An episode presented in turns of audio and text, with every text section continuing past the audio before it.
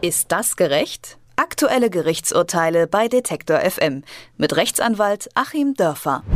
Wer angeklagt wird, der hat immer das Recht auf einen fairen Prozess. Das sieht das Grundgesetz der Bundesrepublik Deutschland so vor. Und zu einem solchen fairen Prozess gehört vor allem auch ein Richter, der ohne Vorurteile Recht spricht. Deshalb werden in manchen Fällen zum Beispiel auch Richter wegen Befangenheit von einem Gerichtsverfahren ausgeschlossen und eben durch einen unbefangenen Richter ersetzt. Und genau das war auch das Ziel eines Angeklagten vor dem Amtsgericht in Hamburg zuletzt. Sein Verdacht, der für seinen Fall zuständige Richter soll schon vor der Verhandlung festgelegt haben, welcher Rechtsspruch da am Ende verkündet wird. Das klingt jetzt ähm, sehr groß und viele Menschen regen sich auch darüber auf, aber tun sie das zu Recht oder eben doch nicht? Rechtsanwalt Achim Dörfer, der weiß, wie das alles rechtlich zu bewerten ist und heute gibt es ausnahmsweise mal keine Grüße nach Leipzig, sondern aus Leipzig. Schön, dass Sie hier im Studio sind, Herr Dörfer. Ja, es freut mich auch sehr.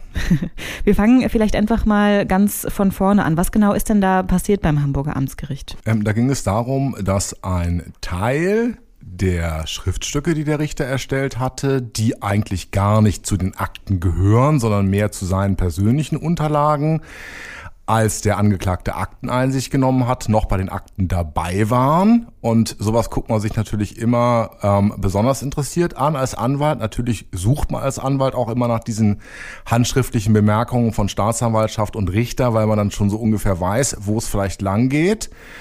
Und ähm, dort hatte er so mit Kürzeln die Straftatbestände aufgeführt, hatte so ein bisschen auch was zum Strafrahmen ähm, niedergekritzelt.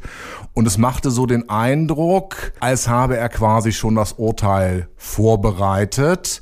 Und da entstand dann beim Angeklagten der Eindruck, okay, ähm, wenn das so ist, bevor die Hauptverhandlung überhaupt stattgefunden hat, dass äh, sowas schon in Eckdaten auf Papier ist, das finde ich nicht in Ordnung. Jetzt fiel ja da auch in dem Rahmen immer mal wieder das Wort Vorverurteilung. Ähm, kann man das überhaupt so nennen oder wie schätzen Sie das ein? Ja, das ist ein gutes Stichwort, Vorverurteilung. Ähm, wir haben ja hier auch so einen richtigen schönen Grenzfall. An Grenzfallen kann man Dinge immer sehr gut erklären. Mm, die Linie läuft im Grunde entlang der Vorverurteilung und der Vorbereitung.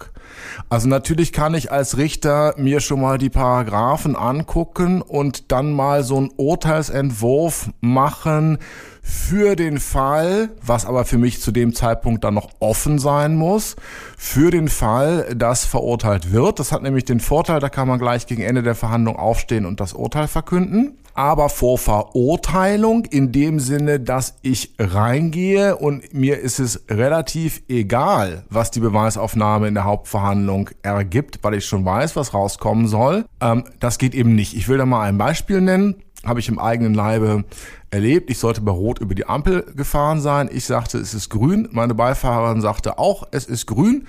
Zwei Zeugen, äh, zwei andere haben gelogen. Der Richter hat aber von vornherein in Richtung meiner Beifahrerin schon vor der Hauptverhandlung gesagt, er werde ihr sowieso nicht glauben und sie werde dann mit Sicherheit ein Strafverfahren wegen uneidlicher Falschaussage bekommen. So kam es dann auch. Glücklicherweise kippten die vorher lügenden Zeugen um und sie wurde dann freigesprochen. Ähm, aber das ist eine ganz klare Vorverurteilung. Wenn der Richter so einer Zeugin dann überhaupt nicht mehr zuhört, weil er sowieso aus der Akte meint, schon sehen zu können, die lügt. Jetzt ging es ja in diesem Fall ähm, am Hamburger Amtsgericht aber auch um Befangenheit. Was ähm, hat denn jetzt diese Befangenheit gerade mit der Grenze zwischen Vorbereitung und Vorverurteilung zu tun? Im Grunde entscheidet sich genau an dieser Grenze dann, ob eine Befangenheit vorliegt oder nicht. Man muss genauer sagen, die Besorgnis der Befangenheit, die reicht nämlich schon aus. Ähm, wir hätten ja einen relativ geringen Schutz für den Angeklagten, wenn er die Befangenheit beweisen müsste. Das ist ja praktisch unmöglich, weil man in den Richterkopf nicht reinschauen kann. Deswegen sagt das das Gesetz auch die Besorgnis der Befangenheit reicht. Das heißt, wenn ein verständiger Dritter den Eindruck haben muss, der Richter ist hier nicht unparteiisch, dann reicht das schon aus, ihn aus dem Verfahren rauszuhaben. So, und eine Vorbereitung würde nicht befangen machen. Eine Vorverurteilung macht sogar sicher befangen und, und damit ist dann ganz klar auch die Besorgnis der Befangenheit gegeben. Und so einen Richter müsste man eigentlich aus dem Verfahren bekommen. Es ist nur in der Praxis immer wieder sehr, sehr schwer. Jetzt haben Sie ähm, eben schon ein klares Beispiel für eine Vorverurteilung gebracht. Jetzt denke ich mir, aber eine Vorbereitung ist ja, das macht man ja immer. Und ich bilde mir ja auch immer irgendwie eine Meinung vor einem Fall. Wie entscheide ich denn jetzt? Ist das nur Vorbereitung oder ist das jetzt eine Vorverurteilung? Ist das einfach immer von Fall zu Fall unterschiedlich? Ähm, das ist eine spannende Frage, mit der sich auch die Juristen beschäftigt haben, so ähm, seitdem die Soziologie als eigene Wissenschaft aufgekommen ist. Seitdem gibt es eben auch Rechtssoziologie. Es gibt ein maßgebliches Werk aus den 50er Jahren von Josef Esser und das heißt das richterliche Vorverständnis. Und da sagt er, es ist eigentlich unmöglich, ohne irgendein Vorurteil, Vorverständnis an eine Sache ranzugehen.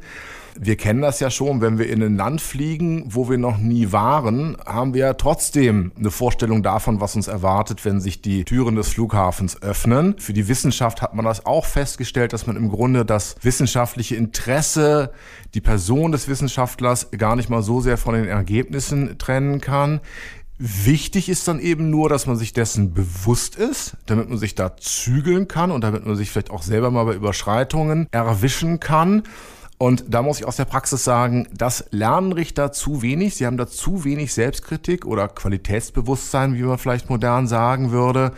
Und da sind es eben immer die Anwälte, die von draußen dann diese Qualität auch einfordern müssen. Aber das heißt, es kommt, ähm, wenn ich das jetzt so höre, verhältnismäßig oft auch zu so Vorverurteilungen oder gerade auch zu Befangenheitsanträgen in der Praxis? Es kommt zu wenig, würde ich fast sagen, zu Befangenheitsanträgen. Warum? Es schafft eine ungute Stimmung. Ähm, Richter nehmen das fast immer persönlich, obwohl es nie persönlich gemeint ist. Das ist blöd. Man müsste das eigentlich viel, viel öfter machen. Und mir ist es schon mehrfach so gegangen, dass ich im Nachhinein gesagt äh, habe, ähm, auch bei dem Fall, den ich vorhin schilderte, wenn ein Richter sich so klar als befangen zeigt, dann muss man den ablehnen und das auch durchfechten. Man müsste es eigentlich öfter machen, ähm, hat da eine Hemmschwelle und ich würde mal sagen, mh, mm, wenn man es so rausspürt, es gibt so Fälle, da geht es vielleicht wirklich um Rechtsfragen, wo der Richter sich auch für die Sache interessiert und seine Aufmerksamkeit auf die Sache fokussiert und am Ende dann aus der Sachlösung ein Urteil kommt, ohne dass er über die Person vorher nachgedacht hat. Ähm, aber es gibt natürlich auch umgekehrt, gerade im Strafrecht, äh, bei Kleinkriminalität, die Fälle, wo man zuerst auf die Person guckt und dann auf die Sache. Und da gibt es ganz klare Untersuchungen, ähm, dass das natürlich einen Einfluss auf das Urteil hat. Also Oft gehen Richter von der Person heran, dann ist immer die Gefahr, dass auch Befangenheit passiert. In Hamburg hat nämlich ein Angeklagter einen Befangenheitsantrag gestellt vor dem Amtsgericht. Sein Verdacht, der Richter hat sein Urteil schon im Vorfeld gefällt, also eine Vorverurteilung hat stattgefunden. Was es mit richterlicher Befangenheit auf sich hat und warum das am Amtsgericht Hamburg nicht unbedingt der Fall ist, hat mir Rechtsanwalt Achim Dörfer erklärt. Vielen Dank, Herr Dörfer. Ich danke Ihnen.